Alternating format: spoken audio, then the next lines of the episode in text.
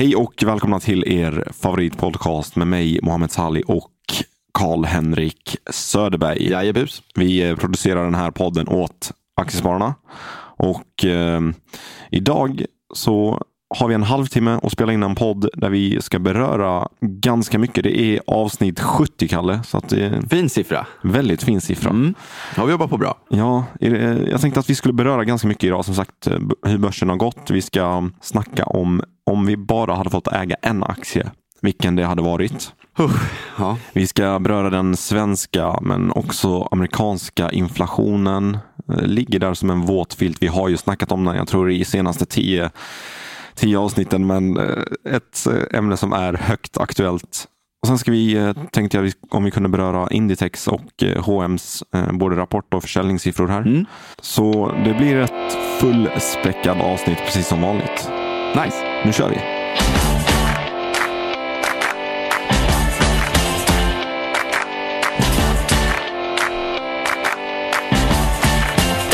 Jaha, senaste börsveckan. Tråkigt, Ja. väldigt tuff. Slagit. Ja, man har fått lite stryk. Många dagar som har börjat upp väldigt starkt och så har det varit total pyspunka. Ja, jag- Både måndag, tisdag. Ja, sjukt tråkigt och nu när, när man kollar liksom terminerna för börsstarten så tänker man idag blir en bra dag, liksom 0,5-0,6 procent upp i klockan så här 08.30 och sen vid 09.45 så är, har börsen vänt. Liksom. Det där har jag för övrigt förlåt, fått en fråga på. Hur, hur- man kan hitta det här, hur, hur börsen ska öppna upp. Och Det finns säkert flera ställen, nu blir det lite smygreklam, men jag vet att IG Markets har en sån. Ja, Så man bara söker på IG Markets och tror jag index, eller OMXS index, så exakt. kommer man dit och då kan man se vad terminen indikerar för, för öppning.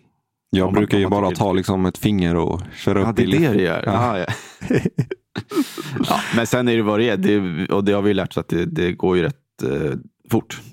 Det svänger ju som, som vanligt. Men Ja. det, det är ändå en ganska träffsäker indikation på hur, hur, hur starten kommer bli. Ja, Men för mig är det så här, ska jag dricka lite kaffe eller jättemycket kaffe för att inte få en dålig dag så här på morgonen för att Mm. humöret följer ju med börsen. Så, är det. Terminen styr morgonhumöret. Exakt. Mm. Väl. Eh, jag ska komma in på det jag ska snacka om. OMXS30 ner 2,1 procent för veckan. Och jag kollade tillbaka på föregående veckans siffror och då, då var det liksom 4 procent ner tror jag för veckan. Så att det är väldigt tuffa veckor nu trots att det ska vara lite julrally. OMXSPI ner 2,8 procent för veckan.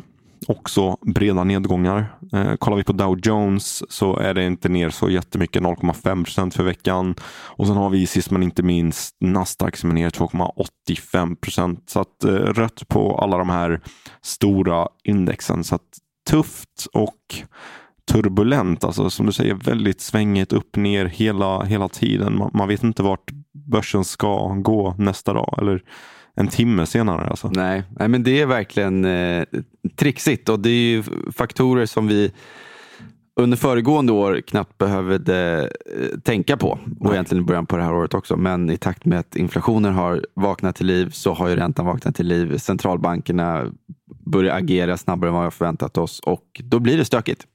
Framförallt för många högt värderade bolag, ska tilläggas. Ja, men jag, jag tycker ändå det är oroligt även på vårt smala index. Alltså, kollar vi på OMXS30 med mycket bank och verkstad Mm. så, så är det ändå ganska oroligt här. Även om vi ser, jag tror det var Nordea på 7% direkt avkastning. Alltså äger man det nästa år så har man inflationssäkrat sig eh, Ja, bara så. genom det. Men, Ja. eh, ja, li, lite oroligt. Och inflationstakten, du snackar om den. Mm. Vill du gissa hur många procent den kom in på för november?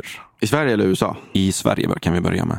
Någonstans kring 3-4 procent va? Ja, det, du är helt rätt ute här. 3,6 procent i november Mm. eh, 2021. Då. Och det är en eh, uppgång från oktober då inflationstakten var 3,1. Mm. Så att månadsförändringen från oktober till november är eh, då 0,5 procent.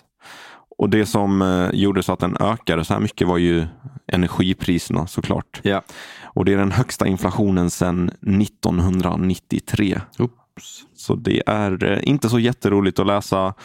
eh, Men både el och drivmedelspriserna eh, steg, vilket är den främsta bidragen till just inflationstakten. Och justerar man bort det så har de bara ökat med 0,1 procent från 1,8 till 1,9 från oktober till november. Så liksom kärninflationen Mm. den, den är ändå där Riksbanken vill att den ska vara. Så Ja. det, det, ja, vi får se om det är övergående just el och diesel och energi eller drivmedelpriser. Ja. Det kommer ju slå på oss konsumenter med när, när allting blir, blir dyrare. Om det är när du går och handlar på Ican eller när du tankar bilen. Vilket gör att vi kan konsumera mindre. Exakt. Och det blir dyrare att bo också. Eh, Man kan räkna med hyreshöjningar. Vi har ju pratat om eh, det fina med, fastighets, eh, med många fastighetsaktier är att de eh, kan ju då göra hyreshöjningar för att hänga på inflationen. Ehm, men det gör ju som sagt att eh, för oss, för, för hushållen, så, så får vi mindre konsumtionsutrymme och det, konsumtion är en väldigt viktig del av, av hela BNP-kakan om man säger så. Framförallt i USA. Så att eh, om du får dels det och sen så måste centralbanken höja räntan för att stävja hög inflationen så blir det squeezat från två håll. Och det är lite oroväckande. Ja. Sen, sen så är, vet jag att vi har pratat om sparkvoterna hos hushållen är väldigt höga. Så att det borde kunna gå, det borde vara hanterbart. Men det, det, är, ändå, ehm, det är ändå lite negativt. Ja, ska vi hoppa över till den amerikanska inflationen lite fort också? Ja. Du snackar om den väldigt kort, eh, men det är den högsta amerikanska inflationen på nästan 40 år. Ännu liksom längre än Sverige i tidshorisonten. Och konsumentpriserna i USA steg till 0,8 procent i november och eh, jämfört med samma månad i fjol steg KPI med 6,8 procent. Så eh, ja, jag vet inte vad man ska säga om just den inflationen. Det är, det är svårt att ens hedga sig mot den. Som sagt, Nordeas direktavkastning kan kanske rädda dig från den. Men 6,8 i inflation, det är inga löner som hänger på det nästan. Alltså. Nej, och sen får vi se hur mycket som är tillfälligt. För en del av det där kommer ju rimligen vara det. Alltså om du tittar, man brukar prata om baseffekter. Ja. Alltså skillnad på årsbasis. Och det är klart att vi, först hade vi ett 2020 som var total nedstängning och så öppnade upp 2021 och så blir det flaskhalsar och det blir superstark efterfrågan. Ehm, Och inflationen har kommit upp. Energipriserna har stuckit iväg som väldigt mycket. Och eh, rimligen så kommer det mattas av så att den årliga förändringstakten kommer ju inte se, det kommer inte se lika dramatiskt ut. Siffrorna borde komma ner. Eh, utbudsproblematiken borde bli mildare. Så att eh, ur den aspekten så borde siffrorna komma ner men den allmänna inflationen lär ju bita sig fast. Ja, Och vi kan räkna med högre löner och det är ju det som centralbankerna framförallt är det de vill stävja. exakt. Eh, Jag ska bara nämna kärninflationen steg till 4,9 i USA också. Så det, det är både en hög eh, inflation justerat för liksom energi och drivmedel men också kärninflationen jättehög. Som sagt, eh, lite oroväckande tycker jag i alla fall. Det kanske inte är så övergående som man eh, trodde. Nej, och det här är ju ett tema vi kommer att prata om hela 2022. Ja. Gar- gar- garanterat. Jag tror fan också det. Eh, Och då är frågan vad man ska äga. Ska man äga value eller growth? Värde, tillväxt. Bank tror jag man ska äga. Ja, Jag du, du, du lägger i värdefacket här. Ja, men, ja värdefacket, eh, stabila liksom, kassaflöden gynnas om räntorna stiger. Eh, kan liksom eh, dela ut mycket av, av sitt kapital. Det, det är den chansningen. Jag funderar faktiskt, jag har inte haft någon bank på, på flera år, men funderar på att ta in en liten kaka där i alla fall. Sen får vi se. Du då? Vad tror du? Nej, men det, det är ju svårt om vi, om vi går in i 2022 och ändå tänker, för om man ska se på de senaste makrosignalerna ser det ut som att vi kommer bromsa in lite i tillväxten 2022. Och det är ju eh, generellt negativt för, för många värdeaktier som, som styrs väldigt mycket av hur eh, BNP utvecklas, hur, hur ekonomin mår. Så att eh, där kan man ju tänka sig en viss press därifrån. Å andra sidan så är värderingarna låga där, så att det är väldigt låga förväntningar. Så då kan man ju argumentera för att det nog är inprisat till viss del. Nu pratar vi väldigt breda penseldrag här. Men, men om du jämför med, med tillväxtaktier så blir det ju räntevariabeln som, som är den som spökar. Hur mycket ska man vara beredd att betala för framtida vinster? Och vi har ju redan sett väldigt många aktier som har halverats, typ. Eh, enbart på att deras multiplar har kommit ner. Och det är ju lite det är ett knepigt läge hur, hur man ska agera. För att P100 som blev 50 kan fortfarande bli 25 tills det, innan det är rimligt värderat. Så att det, där är, det där är väl svårt och jag säger som jag sagt förut. Jag tror att ändå här, lågt värderade kvalitetsbolag som eh, kan föra över kostnader till kund som har en stabil balansräkning och sådana grejer. Jag tror att de aktierna kommer att eh, gå bäst nästa år.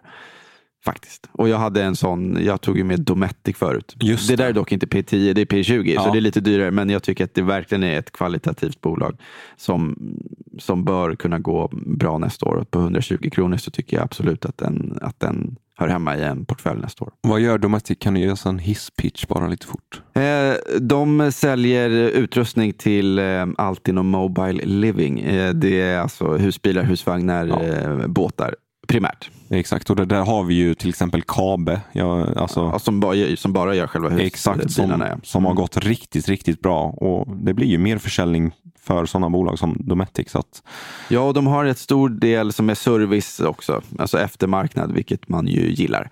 ja, vi har ju snackat om det. Ja, men det är en väldigt fin egenskap och de jobbar väldigt aktivt med att öka eftermarknadsandelen. Och sen så finns det en väldigt stark balansräkning och de har varit duktiga på förvärv hittills. De lär nog kunna fortsätta göra några förvärv.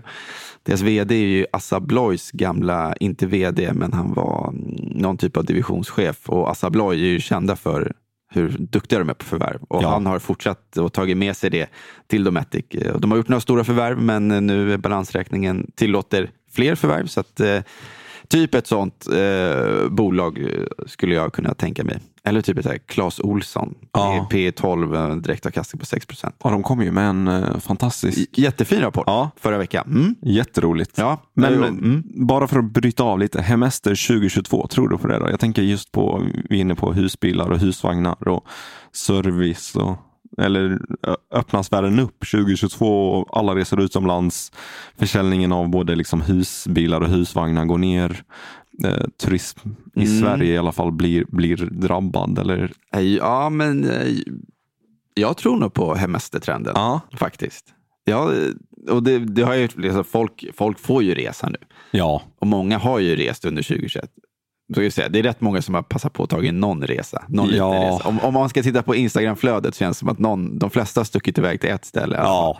Sen kanske de inte har stuckit iväg så långt, men de flesta har väl tagit sig utanför landets eh, gränser.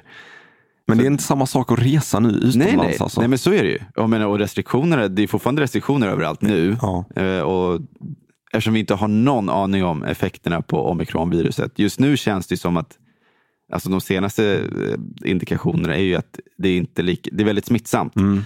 Men det är inte alls eh, samma dödlighet eller lika kraftfullt, lika svårt virus. Och att det kanske räcker med att vi alla får en tredje dos. Ja. Så att, men det där nyhetsflödet känns som att det skiftar ju varje dag. ja, lite Eh, så. Och men- börsen rör sig därefter. Ja, nej men, och- men den osäkerheten lär säkert hänga kvar. Och då tror jag att folk tänker så här, äh, det, vi har det ganska bra här, vi kanske inte behöver åka utomlands. Ja. Så att, eh, då kanske man, eh, jag vet inte om Skistar fortfarande är en sån här, Ja. typ en, en, en, vinnare på det, eller Phoenix Outdoor, eller vad är med, Thule, ja, de hette Kabe. absolut. Nej, men jag, jag äger nog hellre dem än att eh, köpa Scandic och SAS. Ja, men, ja jag, Ehm. jag tror du är helt rätt ute där. Alltså. Vi får se om jag Men eh, sen har ju SAS har ju massa andra problem också. Men om, Ja. vi säger om vi säger rese och hotellbolag versus eh, hemestertrend så Mm. tror jag nog att jag håller på hemestertrenden faktiskt. Ja, det där känns det lite mer rimligt att slänga på de ökande liksom, priserna på, på råvaror och sånt på kund. Och du ska veta Kalle att det, det finns människor i vår podd som börjar lyssna om på vår podd från början. Och, s- Det vill liksom- inte jag göra. Ja, men det är ganska roligt för de hör av sig och säger vad vi har sagt och att majoriteten av sakerna stämmer. Vilket, eh, ja, vi ska väl ha lite cred Okej, för det i alla fall. Att vi har varit rätt ute. Så det ska bli kul Okej. Mm. nästa år och kolla om just Thule och Kabe och Kabe, de, ja. Mm. om det blev liksom 2022s vinnare eller om bank gick bra eller om, om bara liksom tillväxt tog över eh, ett år till. Mm. Så det ska bli kul att följa upp. Ja men verkligen. Men så här, det, fi- det finns många fina tillhörsbolag också. Men jag tror bara det krävs att man levererar väldigt starka siffror för att marknaden ska kunna försvara de här värderingarna. Ja. Och eh, missar man lite så tror jag att man kan bli ganska hårt straffad. Typ Sinch, alltså det Ja men alltså väldigt verkligen. fort där. Ja, verkligen. Det är väl ett jättebra exempel. Mm.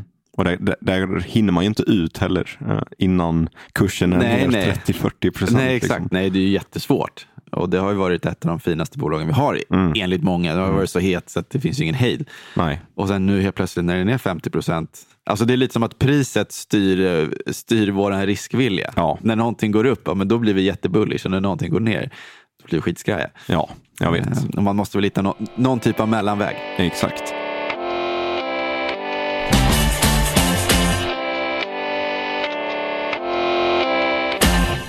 Nu har vi fått in en följarfråga, eller lyssnarfråga kanske man ska säga. Och det är en ganska bra fråga.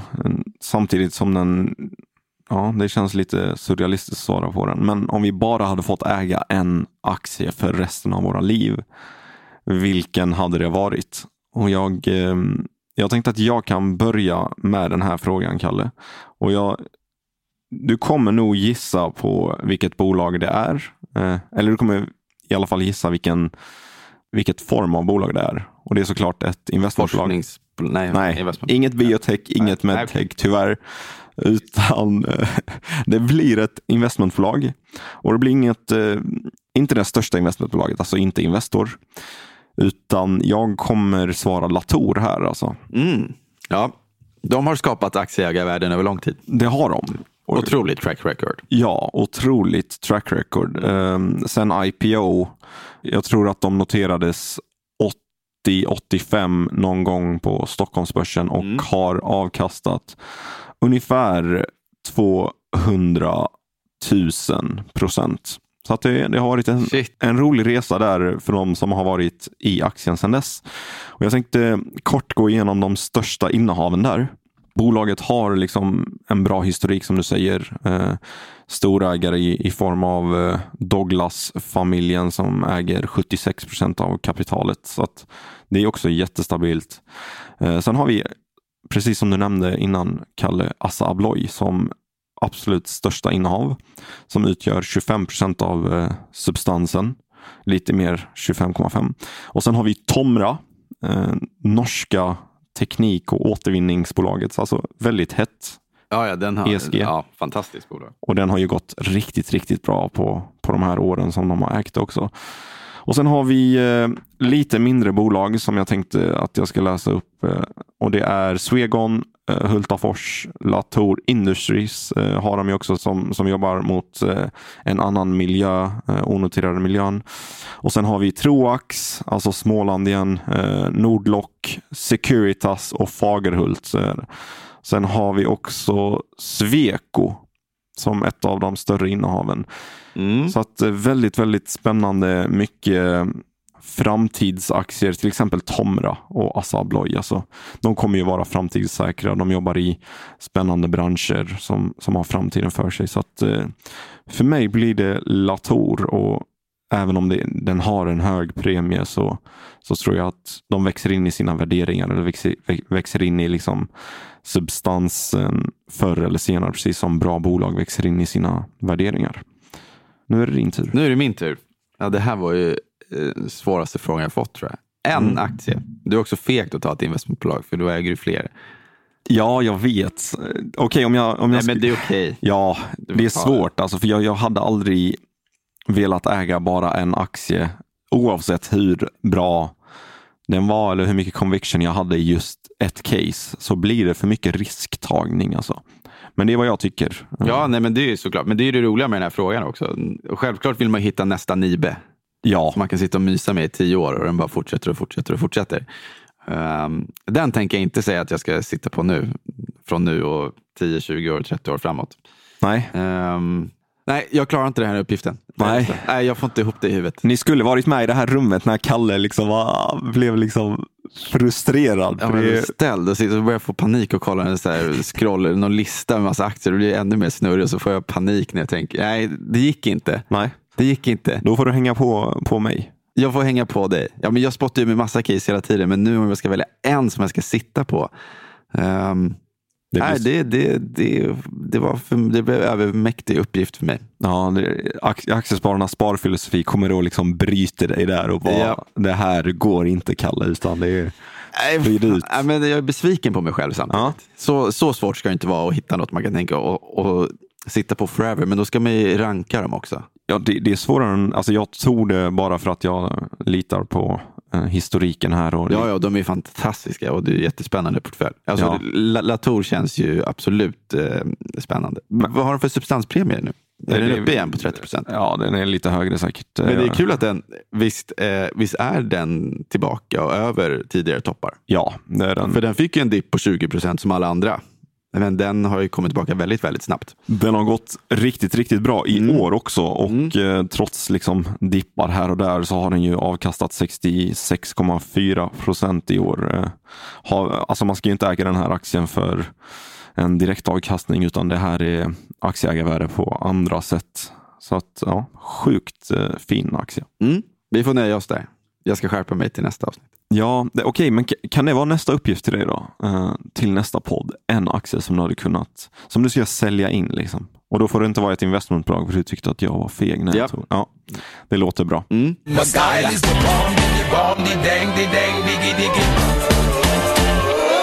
Skulle vi snacka lite Inditex, H&M?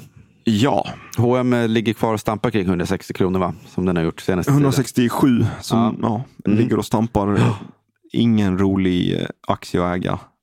Där kan man skilja på företag och aktie. Eh, I grund och botten ganska fint bolag. Gör ganska mycket rätt, försöker liksom hänga på digitaliseringstrenden. Lite för mycket fysiska butiker som man har tagit beslut om att stänga ner. Mm. De som inte går bra, nej, men de- de stänger man ner, satsar digitalt. Men den enda som köper aktien är Persson, eh, tyvärr. Det känns ju nästan som det. Eh, och det, det, ja, det, det är inte jätteroligt att äga. Då äger man hellre Inditex faktiskt. Och vi har ju snackat om det här, Kalle, Mm. eh, i tidigare poddavsnitt. Just eh, spanska Inditex mot eh, H&M's ganska tråkiga affärsmodell kan man väl säga då. Eh, Ja, men de har ju så himla mycket tillfälliga motvindar nu tycker jag. Alltså dels så får du pandemigrejer igen med nedstängningar. Det är ju jättekänsligt om man har så stort butiksnät. Och så har du alla, mm, all, all komponentbrist, vilket absolut påverkar H&M också och eh, högre kostnader på mm, insatsvaror. Och dessutom som jag förstår lite valutamotvind. Eh, Så att eh, det är fortsatt tufft för dem och läget i Kina är väl dessutom eh, inte helt klart heller. Nej, det är, det är inte alls klart och det, är inte alls, det ser inte ljust ut för, för H&M där. Men man är ändå ganska stolt att ett svenskt bolag tar just den fighten när de försöker stå upp för mänskliga rättigheter och att alla ska ha bra arbetsvillkor. Eh, Och det, det drabbar ju sista raden, det drabbar tillväxten, det drabbar försäljningen. Ja, och där H&M alltid haft problem är ju egentligen eh, bruttomarginalen och själva lagernivåerna. Eh, och, eh, det, blir, det blir väldigt mycket reor och det Ja. är väldigt svårt att eh, bibehålla en bra lönsamhet då. Och, eh, nej, men de har haft det kämpigt. Och så har du då som du säger e-handelsbenet. Ja, Som i och för sig, det växer och går bra nu, men de var lite sena på pucken. Och det är stentufft. Stentuff konkurrens. Mm, absolut, vi, vi har ju aktörer som ja, men Inditex, även om de har mycket fysisk verksamhet. Zalando, Boost, bara för att nämna Ja, ja. två stycken. Ja.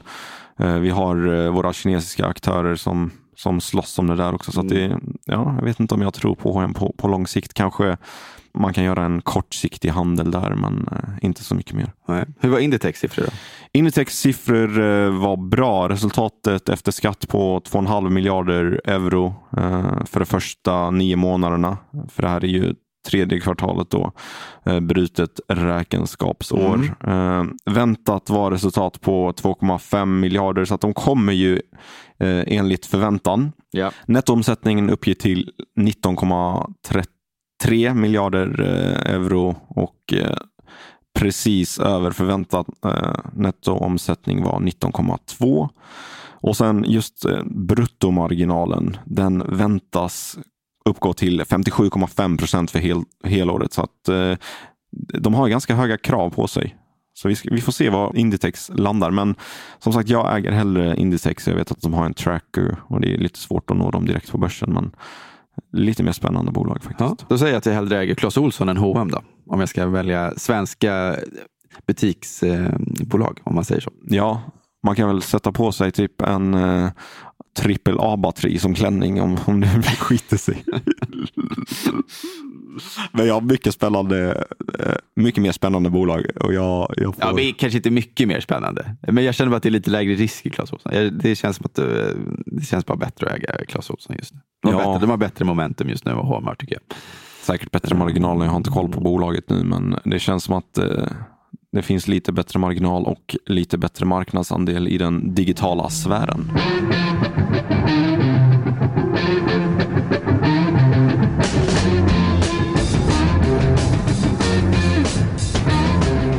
Ja, vi säger så då. Avsnitt 70. Tack. Avsnitt 70. Tack för idag och eh, ni som lyssnar på det här om ett år. Eh, skriv till oss. Hur gjorde vi? Gjorde vi det bra eller var vi helt ute och paddlade kajak? Ja, finns en risk för det sistnämnda. Men så är det den här branschen. Ja. Herregud. Så, så är det. Men och vi, vi tar inte julledigt. Nej, Vi kommer med ett avsnitt eh, de kommande veckorna också. jajamän. Det gör vi. Ha det så bra. Eh, ha det så bra, så vi säger inte riktigt god jul än. Nej, inte än. Nej. Det kommer snart. Håll till godo. Hej då. Ciao.